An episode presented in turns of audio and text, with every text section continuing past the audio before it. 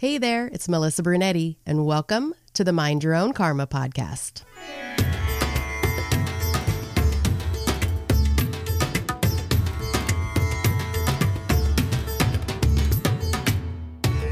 Hey there, Karma Crew. Thanks for listening in on another episode of Mind Your Own Karma, the Adoption Chronicles. My guest today is someone that I met through Fireside Adoptees, the Facebook group for adoptees only, and her name is Nicole Koharik. Let me tell you a little bit about Nicole. Nicole is a domestic transracial adoptee born and raised in Cleveland, Ohio. She grew up knowing she was adopted. Her father, a decorated Marine turned Catholic priest, adopted her after she had been left with him when she was 3 years old. Mother's Day has always been particularly difficult for Nicole, despite being a mother herself. Having been raised by a single father, it defined the fact that she did not fit in. Early in her marketing career, Nicole joined the adoption community through volunteer work with Adoption Network Cleveland, a nonprofit that supports everyone touched by adoption. After serving on the Special Events Committee, Nicole was asked to join the board of directors. Through this work, she accepted adoption as a complex, lifelong, intergenerational journey with ongoing impact for all whose lives are touched by it. This epiphany helped her realize her feelings of pain, confusion, and self-doubt were a natural part of the adoptee journey and inspired her to dive into the work of healing. Nicole spent years on what she calls her journey of self-discovery, working to understand how being abandoned and adopted shaped her thought patterns, decisions, and relationships. This journey inspired her to share her truth to validate and uplift her fellow adoptees. In 2019, she launched her blog and social media platforms, The Adoptee in Me, a place to share the journey of self-discovery. Since then, Nicole has shared her lessons learned about identity, change, loss, and love, aiming to inspire adoptees to embrace their inner adoptee and build healing connections. Since 2021, Nicole has served as a member of the Fireside Adoptees leadership team, where she leverages her 20-plus years of marketing and communications expertise to help guide the organization's mission and evolution in service to adoptees at every stage of their journey. A few years ago, Nicole embarked on a new chapter of her adoptee journey to find the mother who left her behind at the age of 3. The search began with her original birth certificate, involved multiple third-party organizations, and lasted much longer than anticipated. This latest chapter of her adoptee journey inspires Nicole to share her story about the emotional roller coaster of search, self-discovery, loss, and hope. Here is my interview with Nicole Koharik. So we are welcoming Nicole to the show today. I'm so excited. We've been trying to get you on the show for a long time, but you're finally here, so I'm happy to invite you on the show. Thanks for having me, Melissa. It's so exciting to be here, and I'm excited for our conversation. Yeah, Nicole and I met through Fireside Adoptees, which I mentioned a ton on the show here, and do not know your story, so this is going to be fun. So we're going to just jump right in here. There's so much I want to talk about. So let's just start with, what were the circumstances? What do you know about your adoption? Well, such a loaded question, because there's what I thought I knew, what I grew up with and that information. And then there's the recent information from the last few years of the search experience. Right. So that's kind of where I am on my journey, is working through the realities of the new information I found out recently. What I can tell you is that when I was very young, I always knew I was adopted. And my father, my adoptive father, actually adopted me as a single parent. So I was raised by an amazing single dad. And he told me what I knew of my story when I was very young was that your mother left you with me to babysit one day and never returned. Oh, wow. And that is the mystery that I grew up thinking about on almost a daily basis. Where did she go? Who is my mother? What happened? Why did she leave me with him? So it's been definitely an interesting journey. And I think that's when I think about being adopted. It's definitely a lifelong journey. And when I started viewing it that way, it brought me more peace, because I know that it's going to continue. And even though, you know, I learned a lot recently, there's always going to be a next phase. So it's always changing. It always does seem like there's three stories and then what really happened, right? Exactly. Or like the edited version of the parts that may be true, but the detail of the why. Like one of the things that I thought about a lot through my childhood was what's her story? Yeah. And for a long time, I didn't want to search because I didn't want to disrupt my world, but I ended up actually doing that a few years ago. And I'm glad I did. Yeah. Even my side of the story isn't totally accurate, but it's my perception of what happened. So that's my reality and my truth. And I don't think that's a wrong thing, you know? I love that. I think that is one of the keys of being adopted and coping with it is realizing that it's all about your truth. And that's up to you to understand and to define. And knowing that is something that brings me a lot of peace now. Yeah. So you said you always knew you were adopted. And so you just grew up with one father. And so how do you see adoption affecting you growing up, being adopted even into the teen years, looking back? Because I'm sure at the time you don't even realize, but. Yeah. Well, it was kind of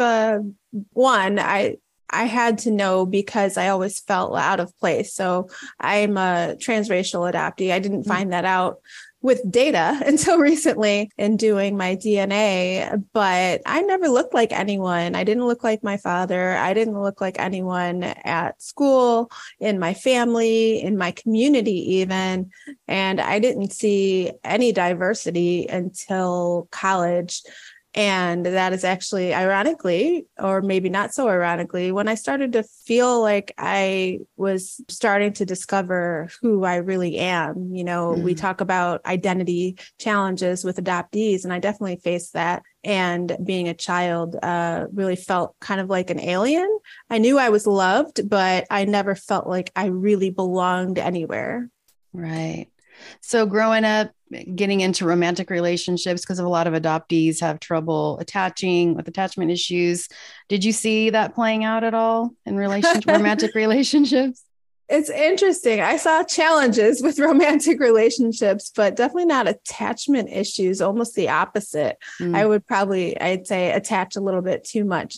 There's a funny story about one that I wrote about in my blog when I was younger, that I was reflecting back and realizing once you come out of the fog, you realize all of these things that have happened have somehow connecting back to your adoption trauma.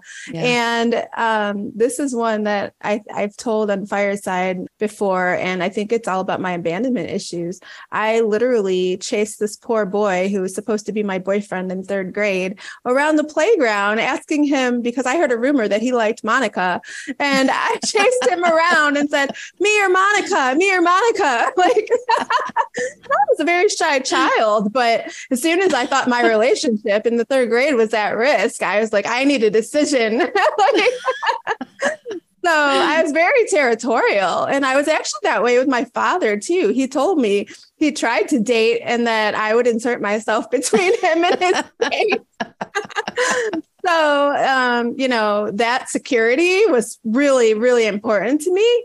And I actually ended up, I'd say, the opposite of having attachment issues. I attached a little too much and probably had some control issues too, because I didn't want to lose anyone ever again. Yeah, right. So how was it growing up with your dad? Good experience? It was a good experience. My father is an amazing person, and I know it's, we talk a lot in adoptee circles about, being grateful and how terrible that is. I think it's terrible when someone projects that onto us. Yeah. If they say, you should be grateful. No one should ever project how someone should feel for their lived experience. But I will say that I am grateful for my father. He's an amazing man.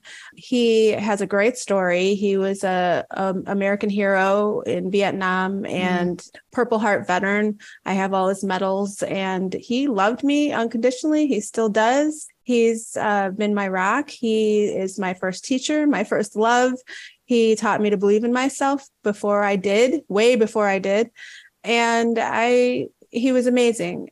So I was fortunate in that way, but I still had that deep down pain that his love wasn't enough. No, that's one of my key messages.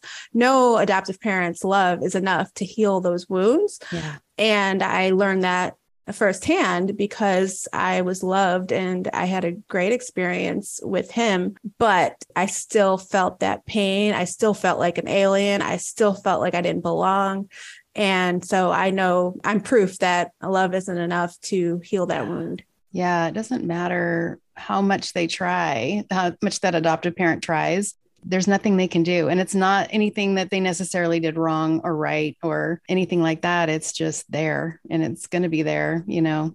Exactly. Yeah. Exactly. And it's important for adoptive parents to know that. Yes. Because I want them to try. I want them to love their children unconditionally and be that support that they need and, you know, be their self-confidence when they don't have any. But at the same time, they can't think that that's going to be enough. And they have to create that space to really let the adoptee explore their feelings and ask questions and have those uncomfortable conversations. Yeah, I think there is a ton of education needed for the adoptive parents because they have no clue what they're really getting into or how to really help that child adjust. Exactly. They're not a puppy, you know? Exactly. I don't understand why and, you know, some kind of mandatory training or classes are required. I think, you know, when I think about advocacy work, that's what I want to see. It's so important. And that would make such a difference. Right. So did you have any siblings growing up? I did not. I was a spoiled only child. And by spoiled, I don't mean with material goods. Right. I actually joined Toastmasters early in my career because I was, like I said, I was a very shy child, didn't feel like I belonged anywhere. So I was quiet and kind of observed everything and kept my mouth shut unless I was in a comfortable space. But I joined Toastmasters because my career depended on it. And I knew I had to do presentations. That is terrifying, Nicole. Oh my gosh. It Toastmaster. It was terrifying, but I threw myself into it because I knew that it would make me better. Yeah. And it was a safe space to mess up and to have people count your ums and, you know, give you that feedback that you don't get otherwise. So I did it and I'm glad I did it. Yeah. And I kind of have a history of throwing myself in the deep end to learn and grow. But growth is a personal value of mine. So that's important. Sure. But when I joined Toastmasters, I had to give an icebreaker speech about myself. And this is way before I, you know, was really out of the fog. And I said that I was an only child and I was a spoiled only child. And I said, but I wasn't spoiled by material things. I was spoiled by love. And my adoptive family was more like a fan club than a family because they were very, you know, my dad and his sister and my aunts and uncles and cousins were all super supportive of me. So that definitely made a difference. But like we said, it doesn't change. And that's the part of my story I wasn't telling. I was only telling the happy part in the beginning. Right. And now I'm at that point where I'm very in touch with who I am, my truth, my pain, my journey, my transformation. And I want to share that story to help other people, you know, get to that next step wherever they are. So what did happen? You said in college, you kind of started finding, you know, yourself and exploring. And is that the point where you kind of were starting to think about your biological family or? In college, I would say I was kind of independent for the first time. I went away to school, but not far, right? So I'm from Cleveland, Ohio, and I stayed in state for college, but I went away and stayed at the dorm. And, you know, I was kind of a homebody and I liked my safety net. And my dad and my aunt, his sister, who was a big influence in my life, both said, you know what, you need to grow up and be independent. So you're going to stay at the dorm and you can come home on weekends. And I was like, what? You're like Velcro or peeling the Velcro off. Yes. And I was like, wait, this is my safety net. It's scary out there. But I'm glad they did that because I learned so much and I learned, I grew, I failed. And I actually It's interesting because my career is in marketing and communications, but I was undecided for a very long time, my first year. And I found a mentor, and again, reflecting back, thinking about my adoption and how that's affected almost everything. And I was looking for strong female mentors and people to guide me in life because I didn't have that. I didn't have anyone to call mother, and I was always missing that. So this professor, Dr. Plude, I was so impressed by her. She had a Harvard PhD and she was my mass communication professor. You know, I was taking like basic courses, exploring things. And I went to her one day and I said, Dr. Plude, I don't know what I want to do. I need a major and I'm undecided and I want a career and I don't know what I want to do. And she helped me so much. She said, you know what, let's not think about the decision, because that's obviously weighing heavy on you. I need a direction. Let's think about what you like to do. She said, take the course catalog, look at kind of the options, come back to me, tell me what you're attracted to, what you're interested in, and then we'll talk about it. And it worked out great. I went back to her. I showed her the classes I was interested in. And she said, you know what? We just finalized a new major called Applied Communication. Today, they call it Public Relations. And she said, everything that you picked aligns with that major. So wow. I think that's your North Star. That's what you're meant to do. And it is. And I love my career. So that moment was very empowering for me, for the first time, kind of know what I want to do with my life. Yeah. But it took, I'd say, even longer than that to really realize my identity, because at that point I was like, okay, I'm a communications person, so I would define myself based on the things that I did and not who I was. And that took a lot more exploration and self-discovery. And I took myself on that journey because I felt like I needed to know, and it was a gap. So when did that journey start, do you think? Was there something that triggered it? It's a good question. I'm not sure. I just know that I would be in conversations as an adult with people, and people would be talking about, oh, I like this and this is my preference. And all these people had these, preferences and experiences, and seemed very grounded in who they were. And when I would reflect, I've always been very reflective. I'd reflect on those same questions when I was alone. I realized I didn't have answers. So I said, well, this isn't right. And I knew that the reason I didn't have answers is because I didn't know where I came from. I still, I think, was in the fog at that point, but I knew that something was missing. And then I sat down and I said, okay, what are your favorite things? What do you like? What makes you happy? And a lot of that work actually was triggered by a major life event. And that was my divorce, when I found myself kind of rebuilding myself.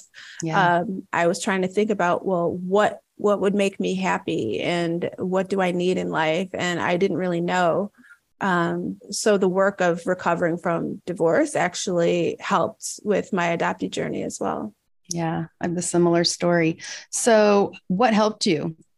What helped me back then was my self-work and my self-reflection. And I purposely created space to self-reflect. And I ended up doing that through writing. And it's interesting because I launched my blog in 2019. But I had been kind of reflecting on these questions and writing for myself to process, who am I and what do I care about and what are my values and what matters to me? Really big questions for a long time before then. And I've always loved the creative process of writing. And it's interesting because it helped me not only get clarity, but also process my feelings about being adopted. And I will tell you, my husband jokes about it because he calls it dark poetry. Mm-hmm. But in the darkest moments, when I was really wondering about my mother and where she was and who she was and if she was still alive, I would just write. I would write about her. I would write about my feelings. I would get emotional, but I would get it out and I would get it on paper. And it was really empowering. And that's why I started writing my story more publicly because I realized it was healing for me. And then eventually I realized that it was helping others too, who had similar feelings. Yeah. So when you were going through this process, did you realize you were coming out of the fog at that time?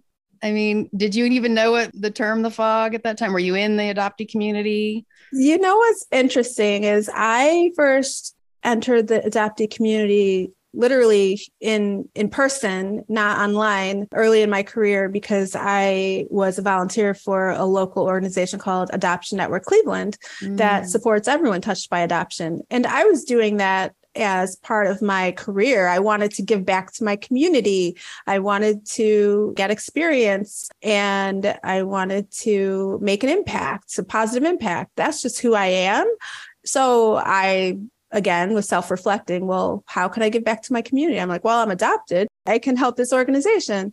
So I was definitely still very much in the fog at that time. But then through the process of engaging with other people who were touched by adoption, both adoptees, adoptive parents, and birth parents, I definitely started to come out of the fog through all of that interaction. And I started out on the special events committee as a volunteer. And I was so passionate about the organization and loved the work and the people that I didn't realize that I was starting a healing process by being around others for the first time who had feelings like mine. That's why I was so connected to the work. I was asked by the executive director, I was asked to join the board. And that led me even deeper into this realization of, wow, we are here to help people like me. And I didn't even realize I had a problem, you know, so, kind of ironic, but I'm grateful for that experience because I think I probably would have stayed in the fog much longer had I not had that experience. And I would never be where I am today on this journey and feeling the peace that I have now if that didn't happen when it did in my life. And it took a long time after that even to get to this point. But that was definitely a major inflection point on this journey. Yeah, I think for me, just, you know, I thought, oh, there's these adoptee groups on Facebook. I never thought about joining, you know, that'd be fun, you know. So I get on there and I was just like, what is happening? You know, I was just so shocked. And it wasn't that I didn't realize that some of that was going on. I didn't feel the permission to feel it. Oh, okay. Until I went on these groups and I was like, wait a minute, we can say that, you know, we can like, we're not supposed to say that, you know, right? Or right. Whatever. And it just gave me the permission, even though I knew it was there, it gave me the permission to be like, me too. You know, I love that. Yeah. The permission. That's exactly right. I can relate to that for sure. Yeah. How did you feel? I knew there were like, I had feelings of, you know, uneasiness, but I didn't know until I was immersed in the local adoption community that those feelings were connected to being adopted. That was the epiphany where I was like, whoa. And I think that pushed me out of the fog. But I've heard other people's coming out of the fog stories. And I have to say, it wasn't a bad experience for me. It wasn't painful. It was more of a relief because I had these feelings that I recognized. I just didn't know where they were coming from. And now I had the answers. I knew where they were coming from. And I knew that I had trauma and abandonment issues and loss. And I was like, well, no wonder, you know, and I suddenly felt okay and better about who I am and myself. And I didn't feel shame anymore. And I think that is a, you know, a major stigma of being adopted, that shame. Some people don't even as adults tell other people. And I've been around, I'm very loud and proud, obviously, but I wish everyone could experience that. And that's another reason I tell my story is because I love our adoptee community and the support that we have, but I want to reach the people who are in the fog to help them realize, you know what, it's okay. It's okay to feel that way. It's normal. And guess what? You're not alone. Right. Exactly. So how did you feel? Maybe you felt it in that group in Cleveland from the beginning, but for me, like I said, coming on social media, it was like hitting a wall. I had no idea the trauma that was out there. How did you feel? Yeah, absolutely. That was very eye-opening. very eye-opening for me, especially because I was thinking about my experience growing up with a very supportive adoptive father. And then I was hearing all these stories about very terrible, terrible situations with abuse and neglect and the adoptive parents and the narcissism. And it just broke my heart. Yeah. And it still does. And that's why, communities like Fireside are so important, because I want to be there for everyone who's still hurting. And we all have some pain, but oh my gosh, so many people, so many adoptees are suffering, and it breaks my heart, and they need support. And that's so important to me. I wish every adoptee had a support network and knew that they were not alone. My podcast was totally something different when I started. And then I, maybe 2 months in after joining these groups, I was like, I have to pivot my entire podcast now. I have to do this. It was meant to be. It really was meant to be. But it did. It impacted me that much to where I just absolutely. No, I'm doing something different. Well, thank you for doing that, because it's so important for adoptees to have a place, to have a voice.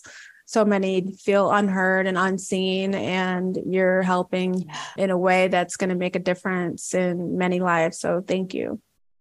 Yeah. Now's the time, we're rising up. I mean, everybody, the whole constellation is getting involved in the movement, which is so great. I mean, even adoptive parents and even hearing the birth mothers' stories. I've had a few birth mothers on the show, and it just gives me so much compassion. I can't imagine walking away from your baby, not knowing who is going to raise them, thinking you're giving them a better life. That's what they're told, and just walking away. I can't imagine the trauma that would cause. I know. And I have to say, hearing the stories of birth mothers in the community and seeing my original birth certificate and realizing, my mother was young and not from the state and had me as a teenager in this state, but was from another state.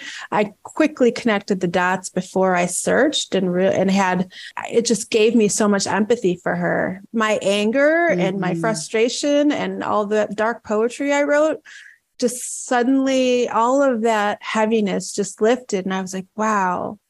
I knew something had to be wrong. I knew that she, was going through it. And gosh, I'm so glad that I have that information and that I've heard birth mother stories, because now I have so much empathy for birth mothers. It's really sad. And society, just like adoptees, does not view them well either. And it's really sad, because they have their narrative that they have to live by too. Exactly. You did the best for your child. You did the right thing, blah, blah, blah, right. All that narrative too. They have the same thing. Right. And then they have to carry that loss and pain the rest of their lives.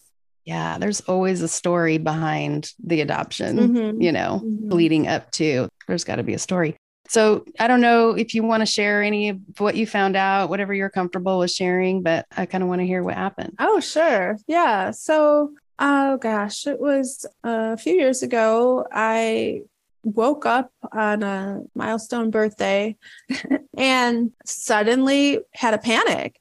I was reflecting on my life, as I usually do on my birthdays. And I sat up in bed and I said, oh my gosh, I think it's like about my own mortality, but it hit me really hard and suddenly. And I said, if I don't look now, I might never have this opportunity, and I could die with the regret that I never searched. And in that moment, I said, I have to do this. It was wild. And it was so overwhelming, and it almost felt like it wasn't just me thinking this. It felt like it was inspired, and this was a calling. I needed to do this for myself. And one thing I learned through the search process is that I assumed incorrectly that, when I decide to search, when I'm ready, the information will be there. And I learned that's not the case. So it took multiple searches, 3 searches, in fact, to finally find the information I was seeking. And I still have a lot of questions and some puzzle pieces that are missing. The first search uncovered some information about my birth father And I found out he was local, and I found out he was African-American, and I found out that he lived here in Cleveland, but not much more information. And then I continued to search for my mother because she was nowhere to be found. And all of the documentation that was uncovered in my search was more so about my father, and there wasn't a lot. So I actually proceeded through my relationships with Fireside. I met a search angel through Fireside who helped me connect with DNA Angels. And I went to DNA Angels and I said, I've done the search process. I still can't find my mother. I don't know if she's alive or dead. This is the information I was able to find. I know she's from South Carolina, and I know, she was this age and this is her name, and that's all I have. And a little bit about some other relatives. So I also did DNA, and that was another letdown. I thought when you do DNA, the answers are just there. And if you have close family members, they'll want to talk to you. And that's not true either. And then, so I found a first cousin of my mother's, and I was thrilled. And I said, this is it. This is what I needed. And no response. So then I found him on Facebook, and no response. And then eventually I kept trying. He responded very cryptic answers. So cryptic that I couldn't even tell if she was alive or not. And at this point, what a roller coaster. I just could not believe I cannot find this woman. I'm like, there's documentation. There's, all these records that should be out there. If she's dead, there has to be a death certificate. Right. What's going on? Why is she so elusive? And why is this family member acting this way? So then DNA Angels did the first search and applied through the process. I highly recommend to any adoptees who are searching, and especially like mine, have a tough case to crack, go to DNA Angels. Yeah. Well, I did that, and they said they exhausted all their options. They found more information. I gave them all the information from the first search, and they still couldn't find her. So they closed my case. I was depressed. Oh, I couldn't believe that I finally decided to be brave and to do this and to spend all this time and effort and energy and emotional roller coaster and still no clarity. And then Kelly Grace from DNA Angels actually engaged with me to interview me about my unsolved case, to write a blog for DNA Angels. And she felt so bad for me. She said, you know what? We're going to find your mother. She said her first name. We're going to find her. And I said, what? She said, no, I'm serious. We're going to find her. And then a few days later, she sent me a Facebook Messenger message and said, I have a surprise for you. And she reopened my case with 6 of her best angels. Wow. And I could not believe it. I was so touched and so happy that I had another shot after I thought it was time to give up. I never wanted to give up, but I think God opened the door through Kelly, literally my angel. And it worked. It took a while, but this new search worked, and they found her information. And I will never forget. It was November of last year. I was working, and all of the communication is done through Facebook Messenger with DNA Angels. So you have a record of it, and all the documents are there, and it's, quick communication. So I was, always looking. And I remember I was in a meeting at work about our new website. And I got the message, and I was trying not to look distracted, but it said, we found her, and I just lost it. I didn't have any information, but I just was in such disbelief and so happy and so scared that my body got 10 degrees hotter. Surprised you didn't pass out. I almost did. I had to excuse myself from the meeting, and I couldn't even say anything. I just literally left the Zoom meeting and walked away because I didn't know what to do. I looked at the messages and said, I'm sorry, Nicole, she's deceased. Oh. And again, I was shocked. Again, I was in disbelief. And again, the emotional roller coaster of search, having hope again after so many missed attempts, failed attempts, and then finally that hope being taken away yet again. But I now, looking back, I've learned that moment changed things for me, because while she's deceased, and I was really, you know, down about that for a long time, that was the worst Thanksgiving I think I ever had, because it was November and I just wasn't into it. And I was really sad. One, I will say the adoptee community was amazing. I wrote my heart out and I shared what happened, and so many just outpouring of love and support from all my fellow adoptees on Instagram and Facebook was amazing. So that helped uplift me. And then also, in addition to finding her and finding that she was deceased, I could not believe it. She died in 2019. That is the year that I started my blog. And maybe that's why I was so compelled to search. I mean, just connecting the dots, you know, it's really miraculous. And I learned that there was some family still in South Carolina, some cousins and other people that DNA Angels did put me in touch with. So I was able to connect with them and hear about her as a young person and some stories about her growing up from other people. And at the time, it meant a lot to me. I was too sad to really realize how valuable that was. But now when I look back, I am so grateful to have learned about her and finally heard her story through other people's memories. And that's what I have. And you know what? That means everything. I wish I wasn't too late and that we could have met, but at least I know her story. And I know that she, you know, I wasn't a secret, and that, you know, she was running away from a really, you know, challenging situation. So she did what she had to do at the time, because she wasn't able to take care of me and barely able to take care of herself. So I have so much empathy for her. And I'm so grateful that I heard about her and received pictures, which is something that I never had. So I love my pictures, and I will just have to hold on to her memory. Yeah. Any resemblances? Yes. Yes. She's like the blonde me. Yeah, we have like a very similar face shape, like the very like kind of angular square face. She definitely has the same face shape. And then actually an adoptee friend of mine, when I posted about it, made a side-by-side picture.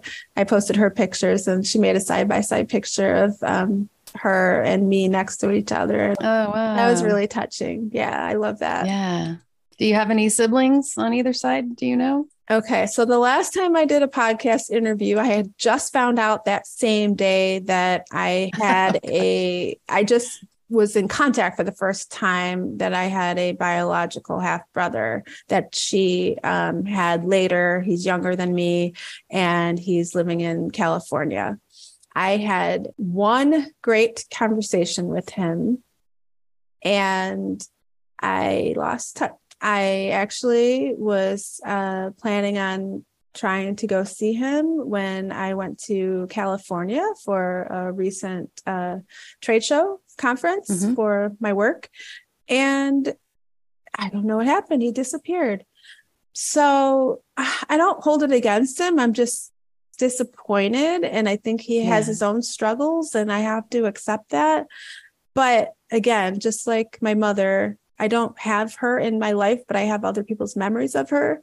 I don't have my brother either, but I know he exists, and I had one great 2-hour conversation with him that helped me achieve even more peace, because what he told me was so amazing. I had no idea what to expect. And he said, you know what?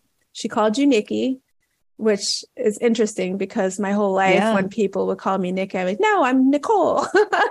But yeah, she referred to me as Nikki. I was not a secret. And she told him about me. And she said that she wanted to find me And she told him this in the hospital when she was declining. So on her deathbed, she was thinking about me. And that answered that question that I wondered my whole life. Is she thinking about me? And was I a secret? And those are the answers that I wanted. And that, again, was a gift, because if I had not searched, I would not know. Right. And did you ever meet your biological father's side?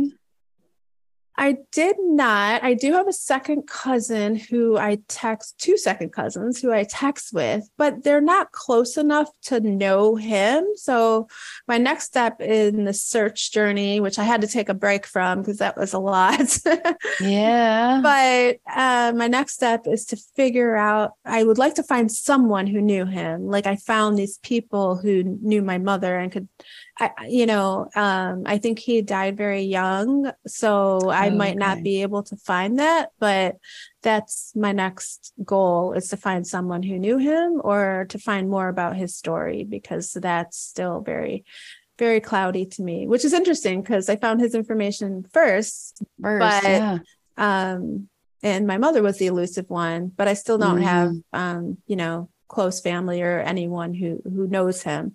I did find a third cousin who is amazing from my father's side, doesn't know my father, but welcomed me with open arms and is just so sweet. So it's been an interesting experience, and I've met some amazing people who want to help and have an open heart and have empathy. And I am thankful for that. Yeah. So did you find out if the story that you were told was true, that your mom left you with the babysitter? Is that... I think it was true. Yeah, because my dad told me that she kind of left me with different babysitters, including him, until she didn't come back one time. And if I look at my adoption records, I was adopted at the age of 3. Mm-hmm. That means she kept me for 3 years. Yeah. I was not given away at birth. Right. Yeah. She tried. Yeah. And that breaks my heart even more, because she tried. Right. And she, she had to make a choice, but she tried. And that means everything to me. Yeah. So you have a son, and I do. Looking back on like how you raised him, do you see adoption playing a role in like your style of parenting? Absolutely. Absolutely. So I would say that becoming a mother after growing up without one was one of the most amazing and fulfilling experiences that I ever had. And one of the first times I felt whole ever, growing up with no one looking like me and never seeing my own reflection, having no genetic mirror, finally having a genetic mirror that I made myself was miraculous. Yeah. I mean, and I will never forget when I had my son, the doctor said, "Oh, he looks like mom," before I even saw him. And I remember being like, "Oh my gosh, someone looks like me." You're like, "What? It's amazing. Looks like me." I can't believe it. And then I just fell in love when I first held him, and we bonded instantly, and we are still very, very close. And I love him so much. And he's more than a son. He's the love that made me whole. So were you kind of overprotective then with him growing up? 100%. I hate to admit it, but it's true. That Velcro is still there. Exactly. It's my extreme, intense attachment. Yes. And actually, I know we're joking about it, but that was another rough time in my adoptee journey, when he decided to go to the Navy after high school and entered boot camp. I had separation anxiety. I was not ready. I was used to him being around and not being able to communicate on the phone or text or anything. Except for letters, handwritten letters. It killed me. Yeah. I was crushed. I was so depressed, probably the most depressed I've ever been in my life. And I wasn't sure if I was going to make it out of that. And I did, but that was a very dark time. A lot of dark poetry happened during that, during that time. And that was my coping mechanism. Right. And I would check, I would come home from work and check my mailbox every day looking for a letter. And it only happened a few times, but I still have those letters because they meant everything to me. And then I would wait for my phone to light up. And I knew, you know, the city where he was, looking for that city on my phone, because obviously it wasn't a cell phone, it was a landline. And I'm like waiting, and it only happened a few times, but each of those calls was amazing. Yeah. And when I went to his graduation from boot camp, oh my gosh, that was quite the reunion. And it was amazing. So yeah, that was very, very challenging. It definitely triggered my abandonment issues. And I am fortunate for my husband, who stood by me and told me it would be okay and tried to distract me and, took me to my favorite places to try to, and I mean, really nothing worked, but he tried. And it was important. I felt like I lost everything with him being gone. And it was really weird because it was kind of scary that I could feel like that, because it wasn't just missing someone, knowing he was coming back. I felt like my brain interpreted it as a permanent loss. I was grieving him as if he had died, and it was so weird. And I was so scared that I couldn't snap out of it. And fortunately I did, but wow, that was a scary time because I was so attached. And that genetic mirror was, I realized when I had him, but I didn't realize, after he was in high school, that he was still playing that role in my life as my genetic mirror. And that having him in my life on a regular basis was part of my healing. And seeing him and interacting with him made me feel more whole.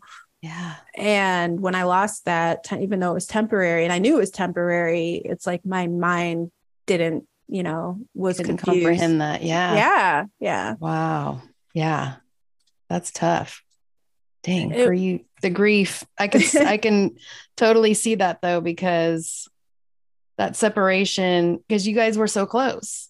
The whole time growing up and everything, all through high school. And then even in the Navy, like now he's got to go on deployments and stuff, right? Well, he is done with his contract. So he is back home, and I'm happy to have him back home here in Cleveland. So yeah, now he's building his life. So I'm thrilled. It's amazing. I didn't know that would happen. I thought for sure that he would just be off in other states, other countries, who knows, he's very adventurous. Right. And, I can't help but wonder if he had to get away because I was so attached. I hope that's not the case, but, it could be, He's back now though, so. Yeah. Yeah. That is a little break he needed.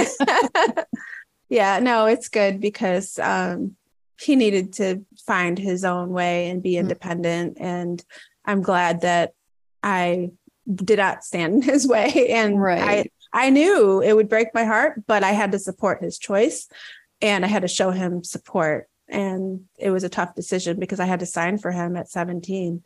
And I thought I was signing his life away. And that was really hard, but he was very strong-willed. He knew what he wanted to do. He had researched it. And I had to support him. So I did what was right for him. And I tried to, not think about the impact on me. And then I felt it after he left. Well, I think having that child mother bond, you don't think that that's going to break apart as a baby. And then it does. And so with your son, I can totally see that because he's leaving and he's coming back, but it's not promised. It's not promised. You don't know. Right. You just don't know. And that's always in the back of your mind, I think. Right. So talking about the primal wound and the fog and, coming out of the fog, what helped you when you were coming out deal with that? I know your blog and writing and, was there anything else? Yeah. I mean, adoptees, other adoptees and knowing that other people felt the same way and that I wasn't alone and having that support. Even early on in my blog days in 2019, before I started the social media channels, I had the blog, and it was so funny because I would write and then I would obsessively like look to see if anyone saw it. And then this one person, this other adoptee, found it. Every single time I wrote something, she commented. And you know how they say, if you could touch one person, it's worth it. That was my one person. And that's why I kept going. So wow. I'm so thankful that I connected in that way. And eventually more people found it. But that like kept me going because I was very much self-doubting, you know, is this going to matter? Does anyone care? Can I really touch someone? It was really more of a thesis that I had that, well, if I share my story in a personal way, maybe I can connect with others. And I didn't know because I wasn't, you know, it was my first foray into the online community.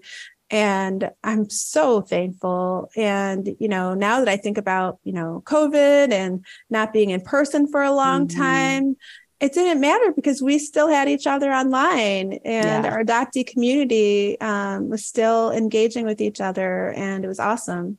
And then in 21, I joined Fireside and the leadership team. And that is just an amplifier for those adoptee to adoptee connections. And I was so thrilled when Amanda Baum reached out to me and asked me to be on the leadership team. And we're still going strong. And now we have over 800 members and we have great participation in our chats. And I just love our Fireside community as a kind of a community within the overall adoptee community online. It's great. I love being a part of it. And I love seeing it grow, and so touched by everything I hear on the chats, and just having the honor of, you know, listening and people opening up and trusting us and sharing so deeply. It's so important, and I can see the impact, and I love being a part of it. Yeah. So lastly, what would you like struggling adoptees to know?